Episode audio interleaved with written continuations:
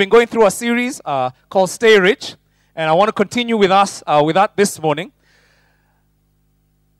There's some questions we've been sending out to the life groups every week. So if you're in a life group and you've not been receiving the questions, they just help you discuss the question, uh, the, the messages we've been talking about.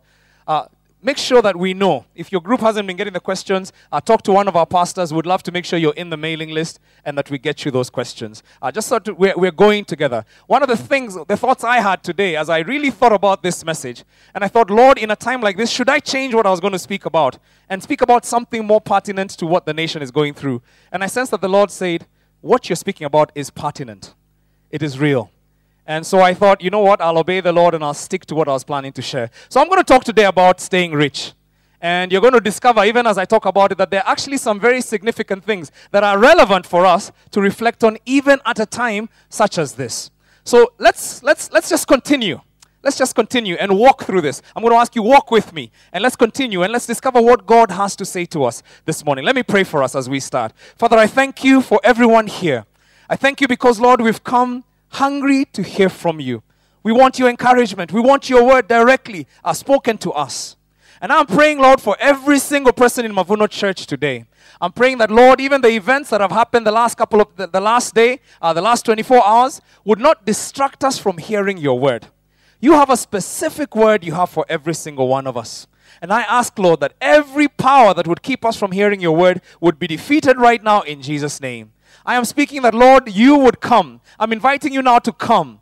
Speak to every one of us, Lord, including myself. And Lord, in a time like this when we need answers, give us answers. Speak to us very specifically and glorify yourself in our lives. We invite you now, Lord, for it's in the name of Jesus we pray. And God's people say it. Amen. Now we're talking about money. And I know that many of you have made decisions about money. In fact, all of us in this place have made decisions about money. So let me ask a question. What is one decision that you made, a financial decision, a money decision, some money you spent, only to find that you deeply regretted spending that money later on? A little while later, you realize, oh my gosh, what was I doing? Okay, some of you are smiling kind of guiltily because you can immediately relate to what I'm saying. Some of you are looking very righteous right now, like, like bad decisions. I always make good decisions. Uh, so, so just think about it. I'm sure you've, there's, there's like three of us who've never made a bad money decisions, and those ones are all under 16. Uh, that's okay, uh, because they've not had life enough to make bad decisions. The rest of us, what is one bad decision that you've made when it comes to money? Come on, just stand to your neighbor and share with them right now. One decision you made that you regretted later on when it came to money. Introduce yourself to your neighbor, uh, get to know them as well and then say one bad decision that you regret that you made about money.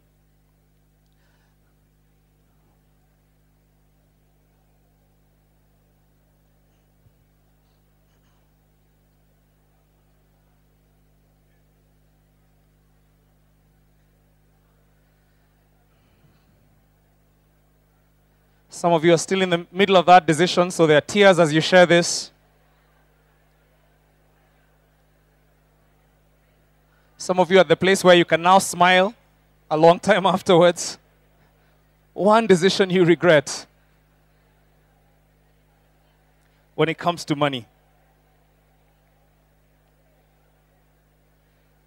Wow. I can see we all can relate to this. All of us have made a, a decision that we regretted at one point or the other.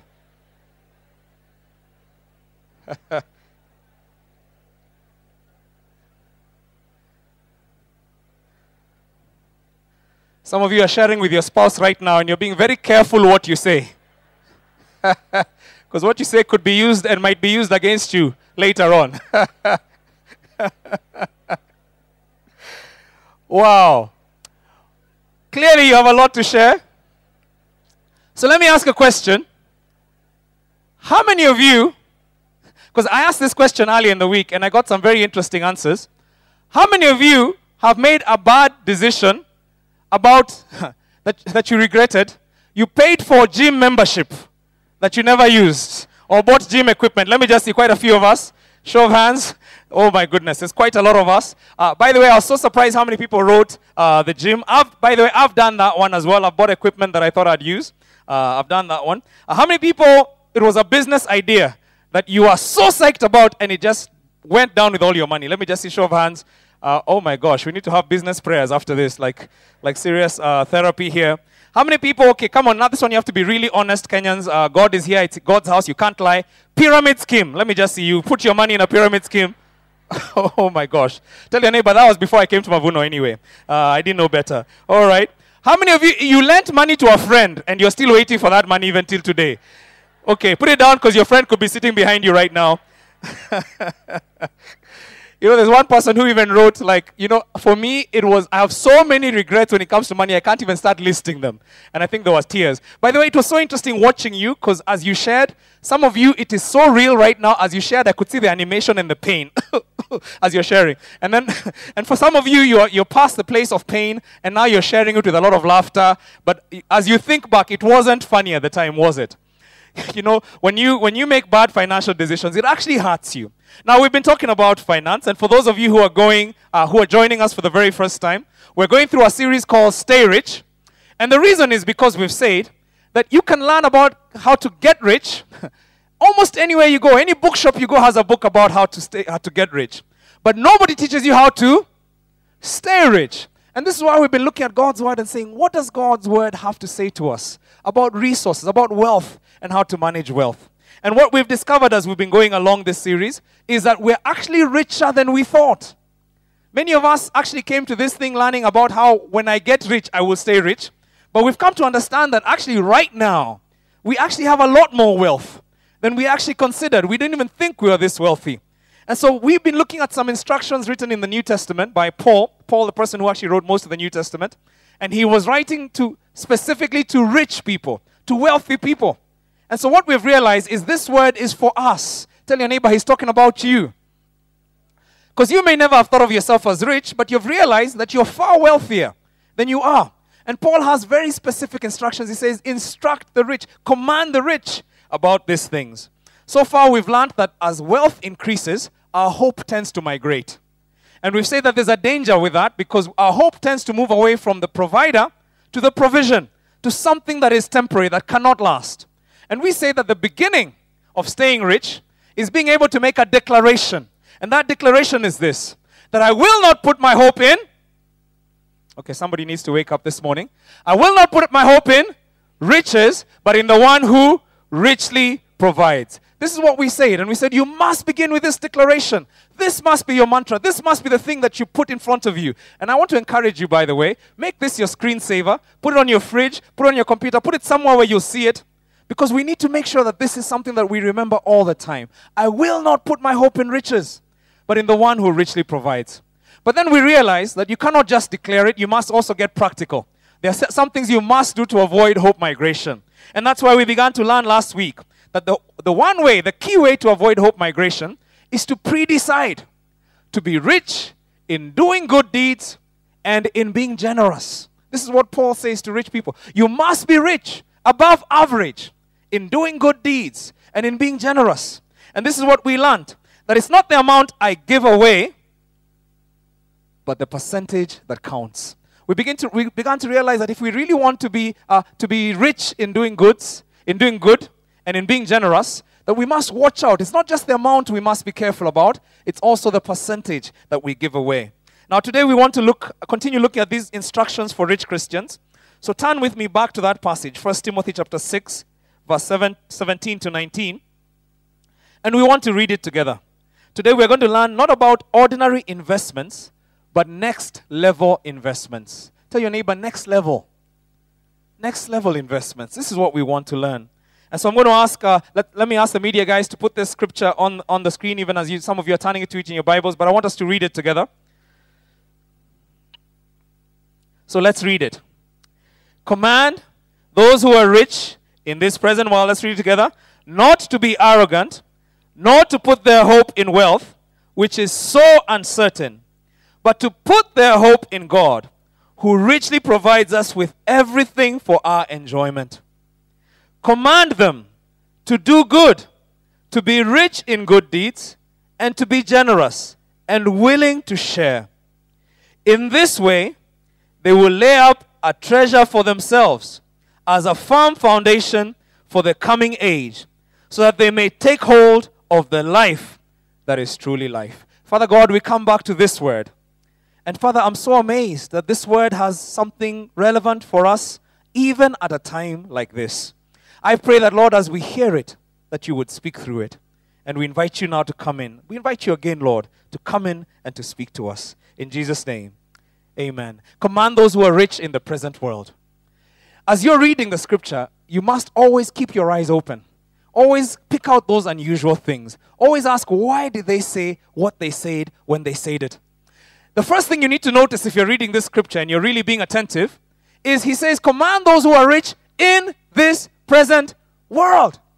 And you must ask yourself, what does he mean by in this present world? Why did he just say, Command those who are rich? Why didn't he just, why is he talking about what other world is there? The only rich people I know are rich in this present world. What's Paul talking about? But you know, as you ask that question, then you go down to verse 29 and you see that it wasn't a coincidence that Paul used those words. Because he says, in this way, in other words, as they're rich in doing good and generously willing to share, in this way, they will lay up treasure for themselves in the coming age. You see, clearly, Paul believes that there is much more to this life than what we see. Call it another dimension. Paul believes there's another dimension to life. This is what he calls the coming age. You know, he's talking about the fact that everything he has told us so far, all these instructions to the rich, they're anchored in this coming age. There's something you need to understand about this coming age so you can understand why it's so urgent for you to live the way he's asking you to. You see, this coming age is a, a, different sphere, a different place of operation. It works very differently from the present world that we're part of. In this coming age, in, in this present world, when you give something, when you give away something, that, especially your wealth, then you end up with a deficiency. You end up with less than what you had. But Paul tells us that in this coming age, when you give away, you're actually investing. You're actually moving your investments to the next level. You're investing treasures for yourself in the coming age. This is why I told you that we're here to talk about next level investments. Now, Paul is talking about something that Jesus talked about often that money and wealth have something to do with eternity. How we use our wealth, I need to put this right now as a little disclaimer because somebody might misunderstand what I'm going to say after this. How we use our wealth doesn't determine where we go after this life. The only thing that determines where we go after this life is a relationship with Jesus Christ. That's the only thing that determines what your future is after the future. In other words, after life is gone, there's another life. This is what Paul is saying. The only thing that ever determines where you go is your relationship with Christ. But how we use our money determines the quality of life in the life to come. This is one of those hidden truths in the scripture that many people often don't see or don't understand. If you read 1 Corinthians chapter 3 verse 10 to 15, it's a very cryptic passage. I'm going to ask you to just read it after, uh, uh, uh, by yourself after this. It's a very interesting passage. It talks about how all of us build with our works. Uh, the, all, all, all who know Christ, they build with their works their future.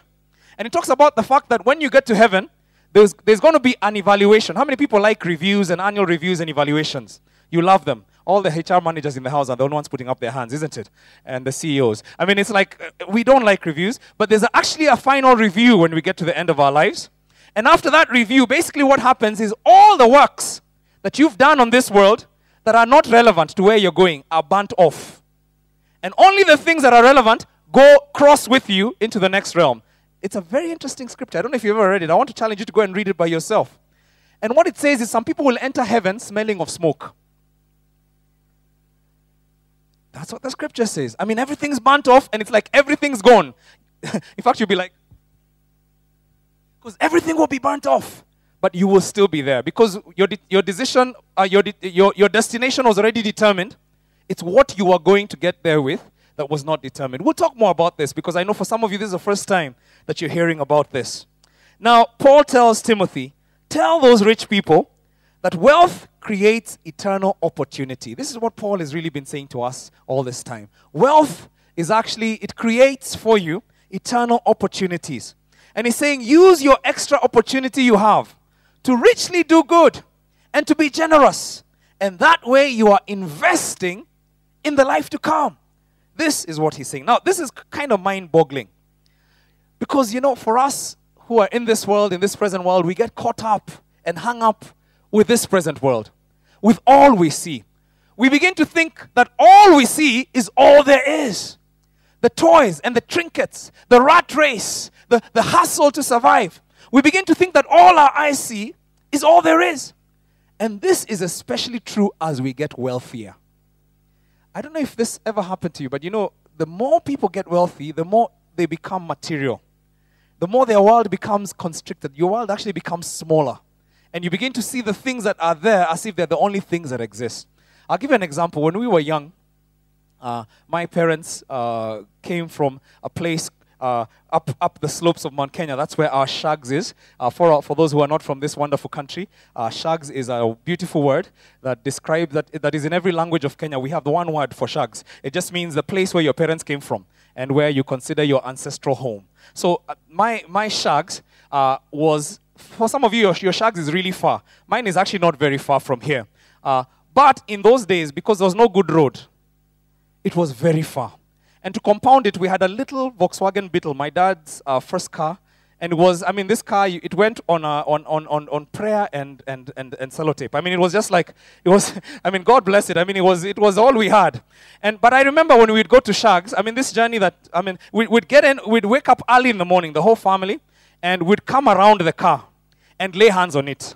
And I'm telling you, because we never knew whether we'd make that journey, we'd lay hands on it, and my parents were Christians, and they would lead us in prayer, and all of us would be saying, Amen, Amen. Because it's like we want to get there in one piece, you know. And then we'd get into that little car, and as we're going, you know, it's like, you know, the, like, you, you, you know those cars, you press the, the, the, everything was manual. You press something, and the little indicator comes out and starts flicking. I mean, it was, it was quite a feat. And there were some hills on that road uh, to, to where I'm from, uh, where you would be going up the hill, and you could even feel, I can come out of this car and just walk alongside. In fact, I'll reach up before the car reaches. Um, some of you know exactly what I'm talking about. We prayed. But you know, it's amazing now. There's a highway, and we don't have the car that we used to have. Now we have nicer cars. And it's so easy for us to just get into the car and go. You know, it takes two hours. It takes just a couple of hours we're there.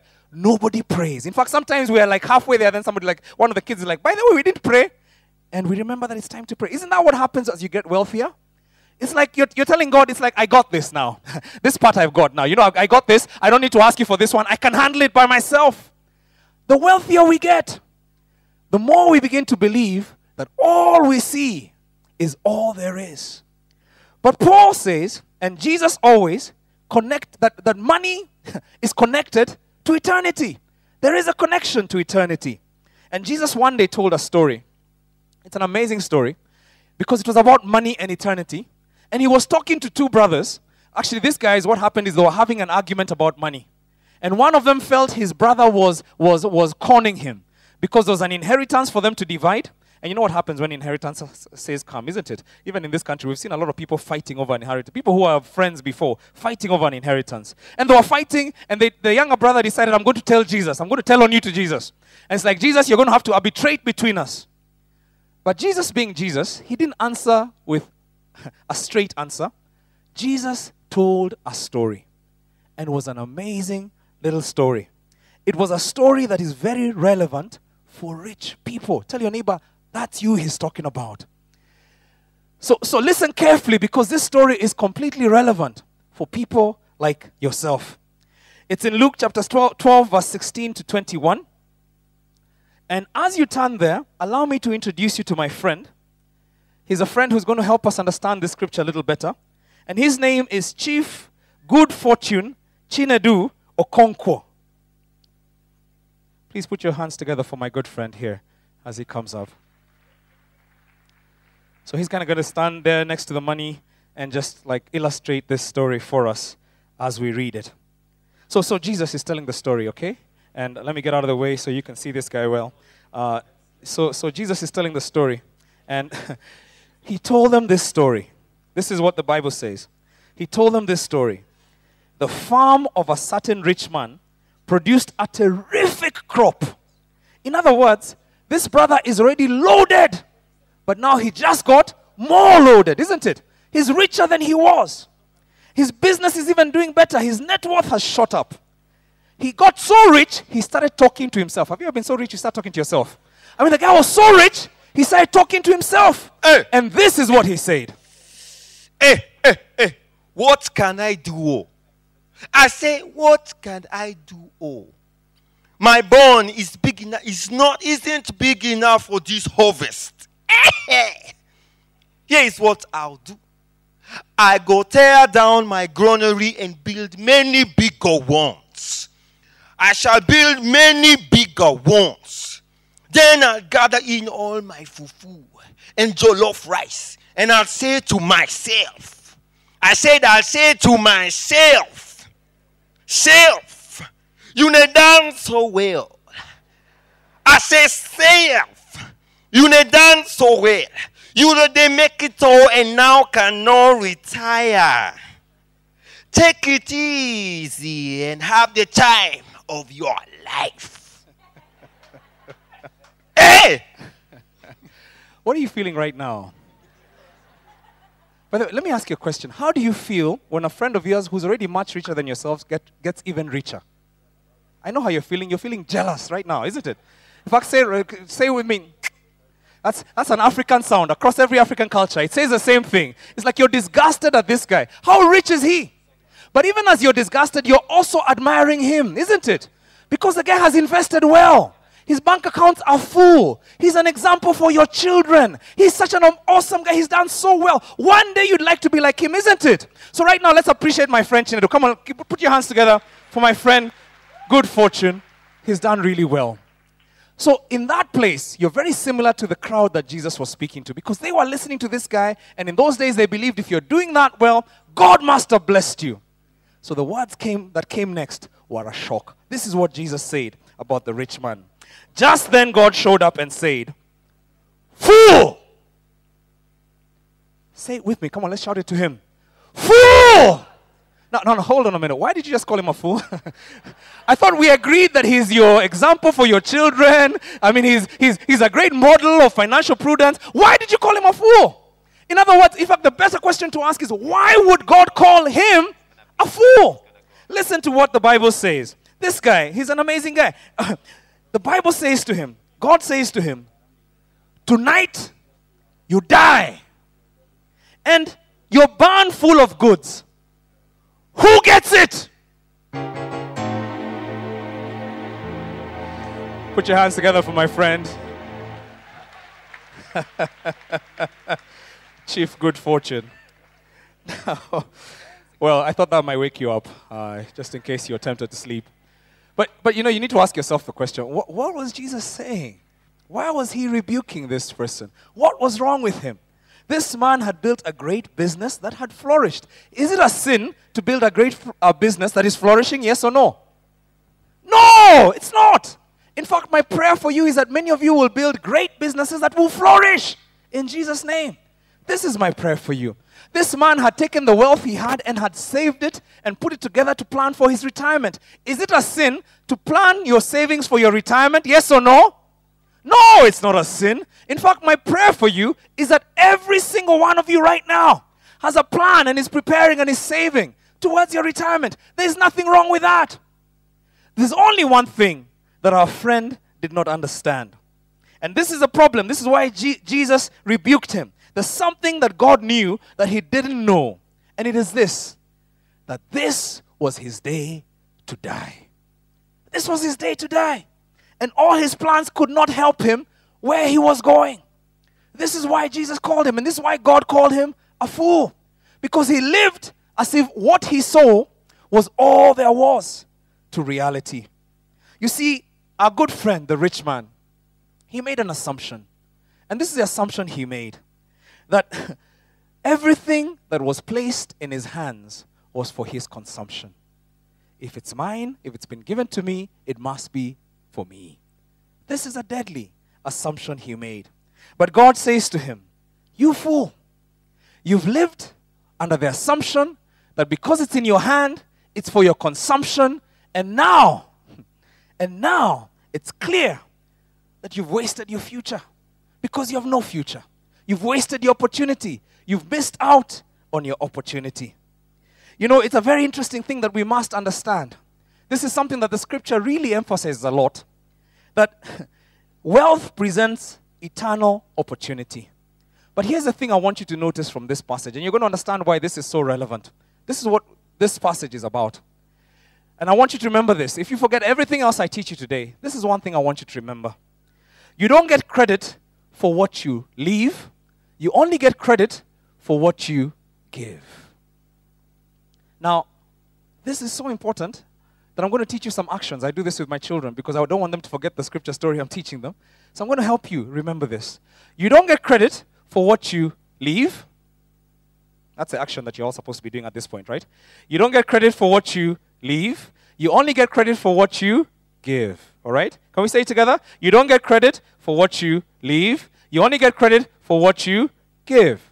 Now, I'm going to be watching you to make sure you're awake. And at any point when you hear me say you don't get credit, just get your hand ready, all right? Uh, you don't get credit for what you.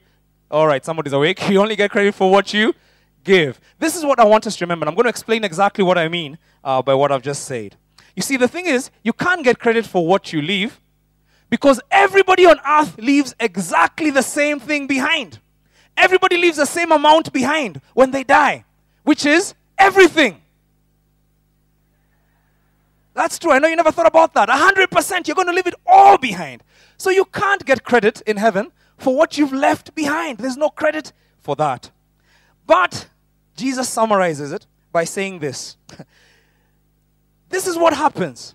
When you, in fact, he says it in verse 21. That's what happens. In other words, you miss your opportunity to do something with your life or with what you have before your time runs out when you fill your barn with self and not with God.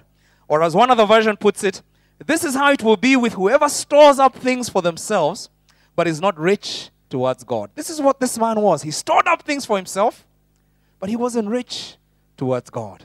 Now, let me say this just by, by way of, of a caveat again. This is not an anti savings text. This is not telling us that you should not have savings or do well. I know there's some of you who've been so happy that you're like, oh my goodness, I'm so glad I don't have savings because he's talking to rich people right now. That's not what this is about. It's not telling you that. There's something very different that it's saying. God isn't saying you shouldn't have savings or you shouldn't build wealth. In fact, I think every one of us should do those things. But Jesus is saying, if all you're doing is building wealth, if all you're doing is consuming wealth and saving for yourself, then you're going to miss a huge opportunity you're going to miss a huge opportunity because you're making a deadly assumption that if it's in your hands, then it's there for your consumption, which is not true. Because remember, you don't get credit for what you. Okay, come on, the guys at the back are asleep right now. All the guys in the front got it. You don't get credit for what you leave, you only get credit for what you give. You need to remember that. Don't, don't lose that fact as we go along. And I suspect, by the way, that this is why Jesus spoke about money so much. Because he realized that money has a hold, can have a hold on our hearts. In fact, here's something Jesus realized that the chief competitor for your heart against God is not the devil, but money. And some of you right now, I know you're getting confused by that one because it's like, no, no, no, but let me explain what I mean. Many of you have friends. In fact, let me start with this one. I suspect very few, if probably none of you have friends who lost their love for God and backslid from their Christian faith because they decided to become the high priestess in a devil worship cult. Yeah, I can see very few of you. But I think that almost everybody here knows somebody who lost their faith and lost their love for God when they became wealthy. Isn't it? Jesus knew there's something that begins to happen to us as we become wealthy, as money begins to take hold of our heart. And here's what he said in Matthew 6, chapter 20, uh, verse, uh, Matthew 6, verse 20. He said, Store up treasure in heaven that will never fail, where no thief comes near and no moth destroys. For where your treasure is, there your heart will be also. Jesus is wise. He's saying, Where your treasure is, your heart is. And the only way not to serve wealth is to serve God and others with that wealth. Because as you serve with that wealth, then what happens is your heart accompanies that wealth. If I'm serving God with my wealth, my heart will be with God. If I'm serving others with my wealth, my heart will be with others. If I'm serving myself, I'm entrapped by my wealth. This is what Jesus is saying, Where your heart is, your treasure will be also. You know, one thing this story reminds us is that the right use of wealth is to prepare for eternity. This last week, we had an interesting uh, discussion in our life group, and different members were contributing about what they've been learning through this uh, series. And I remember one guy, I mean, and, and, and quite a few of the members in my life group are very involved in serving and giving. And so I was surprised by the things that people were saying. One guy who's very involved, I mean, he really, really serves in big places. But he said, you know what? I have come to be convinced that I've been even waiting for God to give me money to do bigger things. And yet there are so many small things that are missing out behind me. He said, back in my shags, there, there's a school. And I went through that school when I was younger.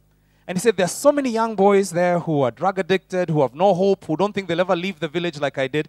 And he said, If I just went there and shared my story every time, I could encourage that place and change my neighborhood. He, he said, I could actually change my whole village. And he said, I'm just beginning to realize I ha- actually have more than I thought I did. Even the ideas God has given me are wealth. Another lady who's in our group said, You know, I'm a teacher. And I, uh, I'm in a system where we're trained and we have such good high quality standards. She said, In my shags, the place I come from, my goodness, the, the schools are in a mess. There's no money to train teachers. And she said, If I could just be holding a seminar every so often for the teachers in my school, in, in, in my village, my goodness, my village could actually become an exemplar of teaching in my whole county. All of a sudden, she began to realize how much wealth she has. And one conclusion we reached as a group is the people who made a difference in this world, they didn't wait for the day it was convenient or they had wealth. They began with the little they had in their hands.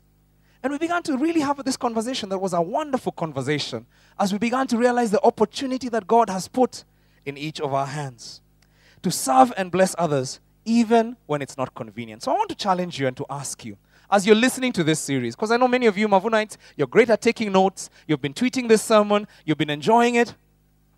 But I want to challenge you. What is one thing you can begin to do differently even now to be a blessing to your fellow Kenyans, to the people in your family, to the people in your shags? What has God put in your hands even now that you can be a blessing with, that you can be rich with?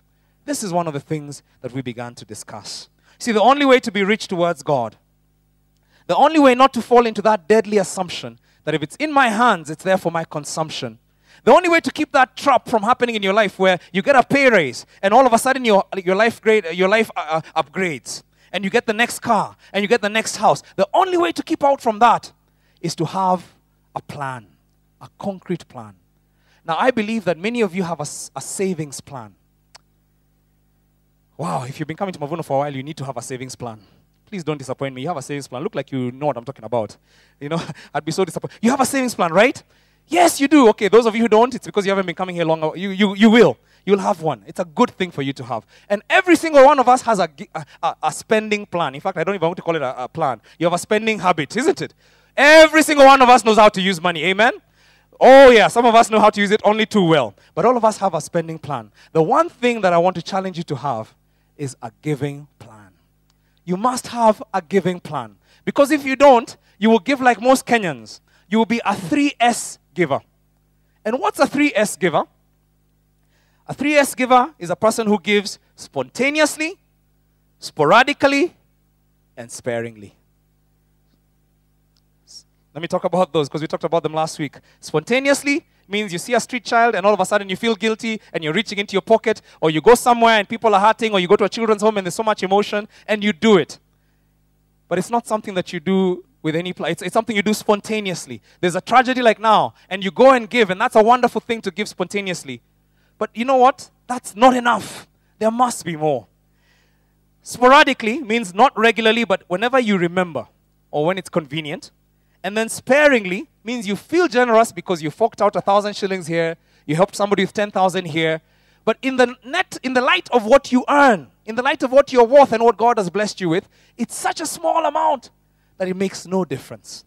You will be a 3S giver and miss an opportunity to be rich towards God. Now, I want to challenge you. I'm going to be a Pentecostal preacher today and challenge you to be a 3P giver. And I want you to guess what those 3Ps are. Because you're smart people, aren't you? So, number one, come on, shout it out. Purposeful, uh huh, very good, uh huh. Somebody else? What? That, that sounded wise. Uh, what was it? Perceptive. Oh, wow, you guys are so amazing. Uh huh. Persistent. Uh huh. Uh huh. Somebody else? Passionate. Oh, I love that one. Passionate. Uh huh. Are you wondering how the guys over here are so smart? It's like, wow, these guys, their minds are waking up. Huh? Somebody else? Pa- percentage. All right, you're really smart. Okay, let me let me tell him. Let's see how many of these got this right. He is he is smart, by the way. He's smarter than you think. All right, three different words. Priority. Priority. It means when you give money, when you get money, you always give some away before you spend. It's the first thing I do. I don't want to give my leftovers. It means whenever my salary checks in, there's something that goes out, and I always give as a priority. The second one is percentage. Uh-huh. Told you he's smarter than you think. Come on, somebody shake his hand. Yeah, well done. Good job. And so, what is percentage? It means you've pre decided how much you're going to give away, and you don't discover when you're faced with a need what you'll give. You don't just reach into your pockets and think, oh my goodness, people are suffering. What do I do? But it's like, I already have a budget for that, and I give it all the time. So, when the need comes, I'm ready for it. A percentage giver. And then, thirdly, the third P is progressive. And progressive is kind of what we've been talking about uh, this whole month. Because progressive, you know, it's, let me give an example. There, there's some of you, when you even think about giving that 10%, the tithe, it is painful. Not even giving, the thought of giving, isn't it? It's painful because it hurts, because you don't have much. So to give that 10% is wow, it's so much pain. Nobody's feeling me in this congregation because you guys are all loaded. Huh? Anybody feeling me on that one? It's like, yeah, for me, I mean, I, I know, I know, I don't want to do this, but it's painful. But there's some of us who are in this place who giving 10% is not sacrificial at all. It's not even generous. You don't even feel it. Look at your neighbor. Do they look like someone who doesn't even feel it? It's like, yeah, I know, they're a baller. They don't look like they feel it. You don't even feel it. And here's what we're learning is as you grow wealthier, be a progressive giver. Determined to grow in your giving. 10% is a basic. It's, it's, it's, like, it's like nursery school. It's like the beginning. Uh, you don't stay in nursery school all your life. Determine to be a progressive giver. One of my one of the people I really admire, his, his name is uh, uh, Rick Warren. He's a pastor in, in the U.S. And I mean, amazing guy. I mean, many of you have heard of him. He wrote this great book called uh, Purpose Driven Life. You've heard of that book, haven't you? And I mean, this, this book became uh, like international bestseller, New York Times, the whole thing. Uh, the guy made so much money from that book. You know, the first thing he did when, he, when, he, when his book began to make money, you know, the first thing he did? He decided to pay back. He had been working as senior pastor for 25 years. He, pay, he calculated how much the church had paid him for 25 years, and he paid back the whole amount. Fwah. He just said, Here's the money. The church has paid me. I want to be a volunteer in church. And right now, he doesn't receive a salary from his church. He just works for fun. He works because it's his calling. And then after that, even it gets better. He decided that because God had blessed him so much, he was going to live on 10% of his income from, the, from that time on and give away the rest of the, 19, of the 90%. Isn't that amazing? It's like, wow, when I grow up, isn't that an amazing thing? I was like, imagine you're living on 10% and it's enough because God has taught you. But let me tell you this it doesn't start when you get the big contract, when you write the big book. So some of you are thinking, the day when I write my big book and it's in New York, it doesn't start that way. You've got to start now, taking progressive steps, aiming for that. And this is, by the way, that's my ambition in life. I want to be a reverse tither. I want to be able to stay on, live on 10% and give 90%. I'm working on that right now. Next week, I'll be sharing some of my story with you. So I'll tell you how, how far we're going on that one. But I, I tell you, it's a joyful thing to realize, oh my goodness, I can give a lot more than I ever imagined possible. Now, we must use our wealth as an opportunity to impact eternity. There's this great story that was told by Sigmund Freud. He's, he's like the father of modern psychoanalysis. He, he was a neurologist, a very smart guy, uh, very famous. And he told this story, a very delightful little story. And he told this story about a, a, a, a sailor, that, that a, a, guy who found himself uh, shipwrecked and marooned on, a, on, on an island. So this guy on the South Sea Islands, he found himself there. And then all of a sudden, the natives came out of the trees. You know how it is when the stories are told from certain places. Everybody else is a native. Look at your neighbor. They look like a native here. So the natives come out of the trees. And the natives uh, uh, come out and they're dancing and they've got a drum, they're playing the drum. Uh, this is a story that Sigmund Freud told anyway. So, so uh, I don't know why natives always have to play a drum. But anyway, the natives are playing a drum and they pick the guy up on their shoulders and they go dancing to their village. And I mean, the guy is scared out of his wits. He's so petrified. He's like, I'm sure I'm dinner for tonight for these guys. That's why they're so excited. And as he's going there, all the kids in the village, as they're, they're reaching and touching him, the women are touching him. Everybody wants to touch him. And he's like, oh my gosh, I'm about to be eaten alive. He's praying his last prayers. And then when they get to the village, they put him on a throne. And to his surprise, they put a crown on his head. And everybody bowed to him. And he realized he was the king with absolute power. And from that point on, they waited on him. They looked after him. His word was law and everybody looked after him. And it was, so, it was so amazing. And for the first few days, he was in heaven. And then he got suspicious. He was kind of like a suspicious kind of guy. And he was like, no, no, this is too good to be true. So he started doing his discreet inquiries to understand why are you guys looking after me like this? And then he found out that this island had a tradition. It was something in their religious and social uh, background that every year they would have a man who would become the king for a year. And that was him. And then at the end of the year, here's what they would do they would take this guy, because now he had been looked after, they would row him across uh, the sea to a little deserted island, and they would leave him there, sort of like a sacrifice. And they'd come back, and the man would die of starvation on the island. There were little skeletons in the island where others had died. So you can imagine when he got this news, it wasn't very good news. He was not very happy. But being a very resourceful and smart fellow, this sailor decided because he was king and he had opportunity, he would do something with his opportunity. So he called, he snapped his fingers, and some big guys came and he said, Call me the carpenters. And the carpenters came and he said, Make me some boats. And they made him some good boats, very strong boats. And then he said, Call me all the guys who are good builders. And they called them and they put material on the boat and they went uh, on, on board the, the, the boats and they rowed across to where the island was. And they built some wonderful houses. He said, Build me some very, and he, he gave them plans. I want a house that has a couch. I want a jacuzzi. I want, I mean, he made the house beautiful for himself. And then he said, Now send farmers. And the farmers went and they planted all kinds of beautiful plants. So those are, those going to, that place would always have food. And then now he said, he looked for the most beautiful woman in the village and says, That one, take her there uh, to be looking after the house. And he got a few guys and said, These ones, I want them to be servants, take them there. And they were waiting. And then at the end of the year, he told them, Okay, I'm ready. I'm ready for my fate. And they rowed him across the boat and they put him in the desert island where he lived happily ever after. Isn't that a smart story, a smart guy? So, so, you know, I read this story and I thought, my goodness, what a smart sailor. He sent it ahead of him. Do you realize that's what this scripture is telling us right now? Send it ahead. Send it ahead. Then you have no fear when your time comes send it ahead. Paul is saying, in this way, in other words, by being above average, in generosity, and in doing good, in this way, we lay up treasures for ourselves as a firm foundation for the age to come. That guy had a smart foundation, a firm foundation. And Paul is saying, make sure you have a firm foundation. Take it with you because it's the only thing you can take with you.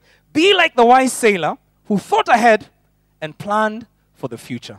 So I want you to imagine with me as I conclude, just imagine with me this, this, this imaginary scenario that one of our pastors uh, shared with me. I thought it was just an interesting scenario. Imagine with me a young couple. They come to Mavuno Church. I mean, they're doing really, really well financially. God is blessing them, and all kinds of things are happening. They're good with their, their resources. They had a bit when they came to this church, but somehow God blessed them, and they bought a Premio and then after that they had an Outback, and then the husband got a BMW, and the wife got uh, uh, uh what did the wife get? Uh, Touareg, yes, and they have beautiful, beautiful cars, and their twin cars parked outside the garage. They're, they're proud of their cars. And then one day, uh, they, they are going to take a friend to a fundraiser up country who comes and picks them in his car. They leave their cars at home, and they go up country and they do the fundraiser. They come back. On their way back, they die. An accident. so the pastor has a funeral for them. And at the funeral, because the, we want something to remind us of them, something that was useful, something they lived for, the pastor says, Call, what, What's the most important thing this guy's lived for? And as he talks, he hears a story, he says, Bring the cars. And at the gravesite, they park the two cars as a symbol of the kind of life that this couple lived, and they bury them. How many of you, of you are feeling that couple right now, loving them and their life? Nobody? Okay. Let's rewind the story then. Let me, let me try and help you here.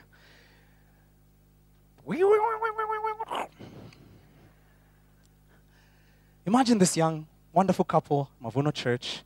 They came to this church with a wits, and I mean, they loved God, and God blessed them. And as they were here, they began to prosper and do well. And they decided, you know what we're going to do with our money? Instead of upgrading our lifestyle, we're going to find some children to support. So they found a children's home, and they began to support those children through high school. And those children did well, and some of them went to college. One of them became a doctor, another one was a lawyer, another one was an engineer. And there were different people, different entrepreneurs, and they were doing well. And the kids were so amazed by the love that this couple had that, in fact, all of them gave their lives to Jesus. They said, My goodness, if that's faith, I want that thing. And the kids were so passionate about helping others as well.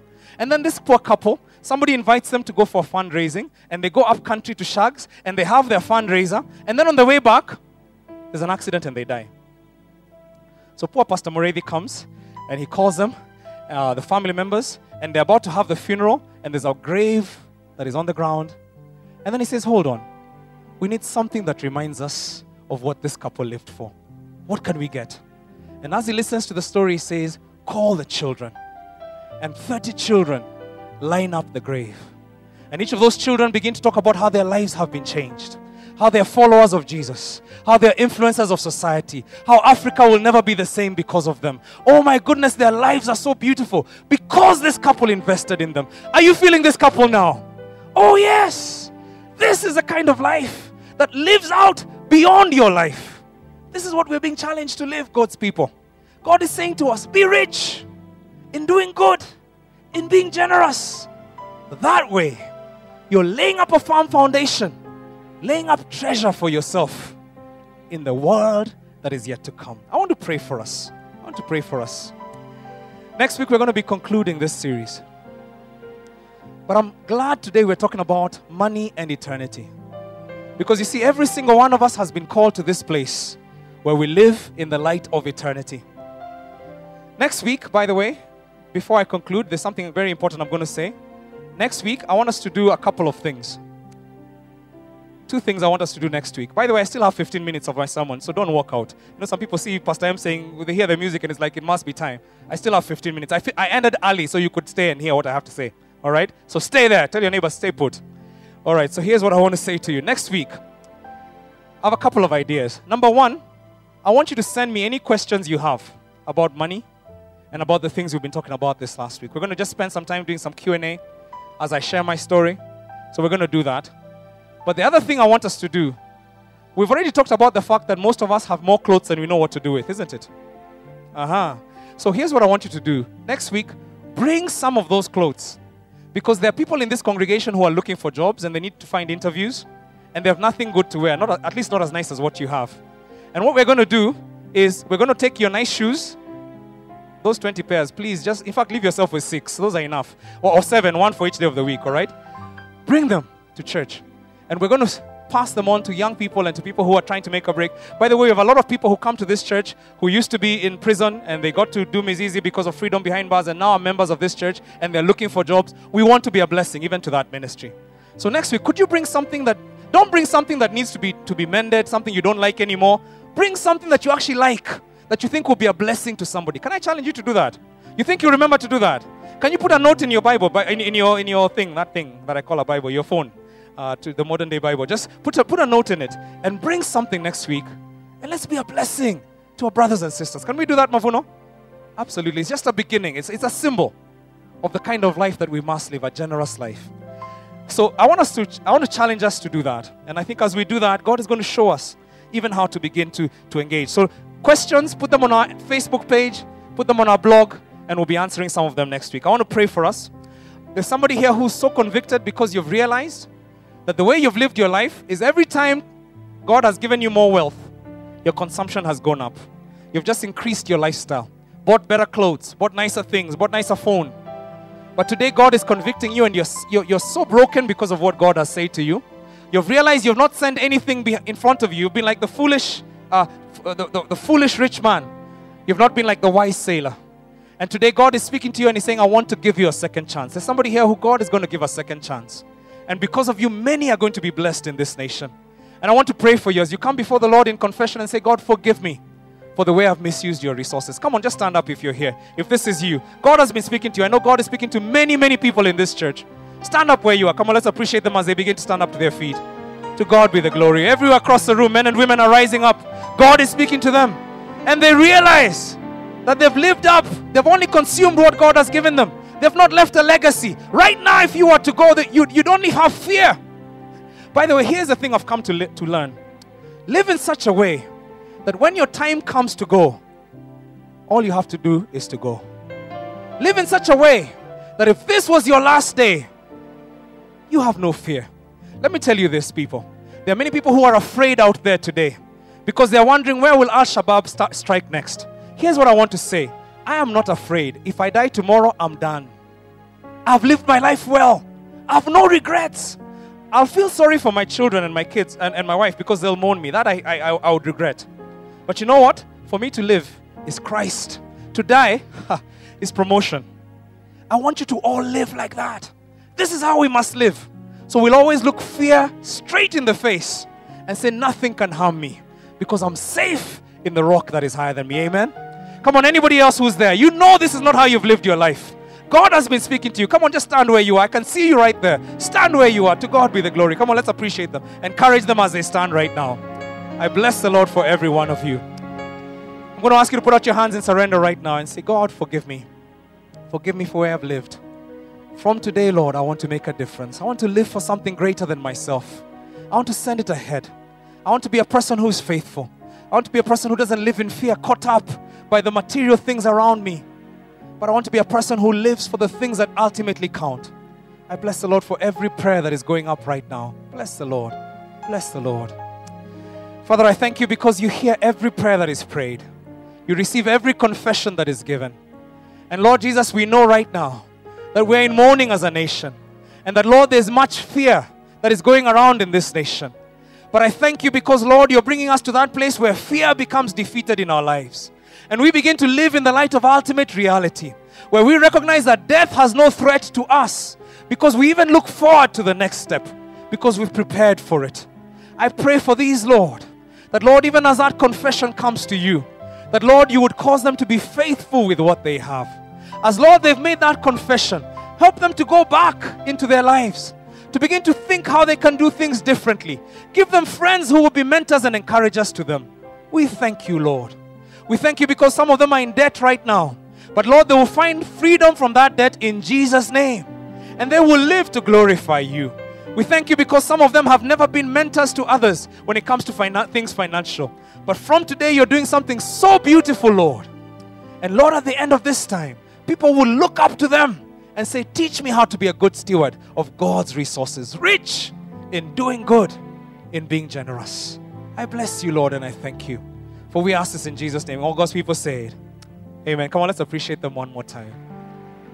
To God be the glory. To God be the glory. I'm going to send us out in a minute, but I notice I still have 10 minutes, so I can pray for one other group, isn't it? And I want to pray for somebody who's been coming to Mavuno Church. You've been listening through this series. You've never actually given your life to Jesus. You've never actually said, I put my hand in your hands. Listen, this is the best insurance policy you can ever have. This is how you live a life where you know I'm in purpose. I'm living with confidence. I have no fear. Before I made that decision, I lived in fear. I used to think one day I could leave home and have an accident and die. I used to think that. But you know, once I made my I put my life in his hands and I began to live according to his plan for me because he had a purpose for me. I began to understand, oh my goodness, because he lives, I can face tomorrow. Because he lives, all fear is gone. I, by the way, that's that's some of you know that old song. It's actually true. It's actually true. Because I know he holds the future, life is worth the living because he lives. This is what I began to realize. And I sense that there's some of you who need to make that decision today. I want to give you an opportunity in the presence of your brothers and sisters to get, make, that, make that prayer. I'm going to ask you to just raise your hand if this is you. Raise it up boldly and say, Pastor, and pray with me because today I want to put my hands into his hands. I don't want to live in fear like the people around me. I want to trust the one who gave me purpose, who created me for purpose. put my life in His hands and live for the thing He created me for. Wherever you are, just put it up, put it down again, and we're going to pray for you. Anybody who's here, just put it up and put it down again, and we'll pray for you in a minute. Just raise it up wherever you are. At the back. Don't worry about the person who's next to you. This is not about being embarrassed. It's not about them. They can't save you. God can. And this is why you're in His presence. Anybody just raise it up and put it down again. We're going to pray for you in a minute. But anybody who's here, just do that. I don't want to put any pressure on somebody. But who knows that this is your opportunity? We've been saying that through this whole series. I don't have any control of my future. I don't know what happens when I leave this door, whether I have another opportunity or not. But I know that God has control. So I put my hands in His hands. Anybody who's here, just raise it up and then we're going to thank God. Even if you're on the outside, would love to just do that and to pray for you. Anybody who's here, to God be the glory. Anybody who's here, we're going to pray for you. I believe that God is speaking to somebody here and you're really struggling with this decision. I also believe there's somebody here who gave their lives to Christ a long time ago. And maybe right now you know you're not walking with Him. And as this call is saying, you're saying, Can it be for me as well? And I want to pray for you if you're here. I'm going to ask you, you know, I'm going to tell you this. Listen, it didn't work last time, but it wasn't God who let you down. And I want to say this if you will make this decision, our God is faithful. The Bible says, He who began this good work in you, don't worry about whether you have what it takes to finish well. He who began this good work in you, He is faithful to bring it to completion. If you're here, I'm going to ask you to put up your hands as well and would love to pray with you. Anybody who's here, just raise it up real boldly, raise it up real high. Would love to pray with you. Bless the Lord. Bless the Lord. To God be the glory. Listen, if you're here, you haven't you'd like to make that prayer, but like I said, we never make any pressure. We never put any pressure. And we often ask people to make that to make that decision. And maybe today you're feeling you want to make that decision, but you, you feel unable for some reason. Maybe you're you're shy. I'm going to give you an opportunity after this. Walk to any of our prayer counselors and say, Pray for me. Because I would like to make that decision. I want to promise you, I made that decision. My life has never been the same. And there are many who are sitting next to you who've made that decision. Their lives have never been the same. And I want to challenge you to make it. Make it today. Come on, let's give the Lord a big hand right now because He's in this place. He's in this place. As we go out of the week, oh, okay, I can see there's a few hands that are coming up now. Some of you kind of like waiting till the last minute. All right, you're there. Let's appreciate those who've just put up their hands. Bless the Lord for them. I thank God for you. Bless the Lord for you. By the way, if you're here, don't worry. It's never too late. You can even put it up after we finish the service. We'll still pray with you. Bless the Lord. Here's what I want to say. As we walk out into the, this week, Mavuno, as you walk out into this week, I want you to walk out in the light of eternity. I want you to be certain of who you serve. I want you to know that your life is in His hands. I want you to know that nothing will end your life until He says so. I want you to be so confident that you have no fear. You will go to work with courage.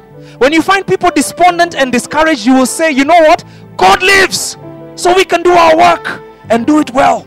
You will be cheerful. You will not succumb to hate. You will not succumb to fear on social media. But you will spread a message of goodness. And you know why you're going to do that? Because He lives,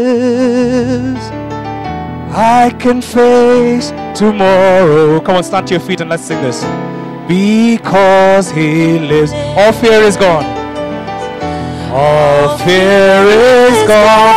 Because I know He holds the future. Because I know. Oh, he holds the future, and life is worth the living. And life is just because He lives, the living just because. Can we sing that one more time? I want this to go out in your mind. Because He lives, I can face tomorrow. I can face tomorrow because He lives. Because He, all fear is gone.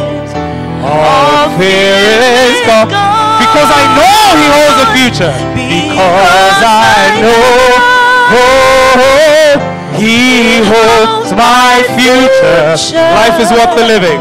And life is worth the living just because He. Come on, let's give a big hand to the Lord right now. We bless you, Lord. We worship you. Father God, I want to bless your children as they go out into the week.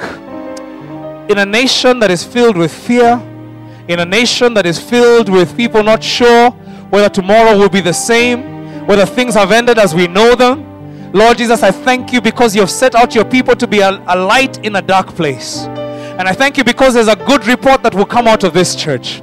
Even though there may be naysayers out there, there will be people here who spread a good report over this nation that will say, This nation is blessed. God is still in control. We will be well in Jesus' name. That our lives are in God's hands. That no terrorist can take my life unless God Himself allows it. And because of that, I can, I can face the future with hope. I pray that, Lord Jesus, you'd give us such a strength and encouragement that even when we go to those people who are mourning, we'll go with this message that our God reigns and He is here and He's able to work all things for the good of those who love Him. I pray that today, that this week, there will be such encouragement in this nation because of this congregation of Mavuno Church.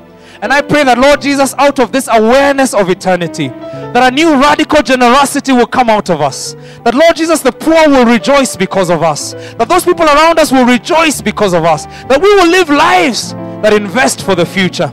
So that when our own time comes, like that that came for many of our citizens, that, Lord, we will go out with joy, knowing we've done what we came here to do. And so I speak blessing to you, Mavuno Church, in the name of the Father and of the Son and of the Holy Spirit. And God's people say together, Amen. To God be the glory. To God be the glory. Remember to bring some clothes next week.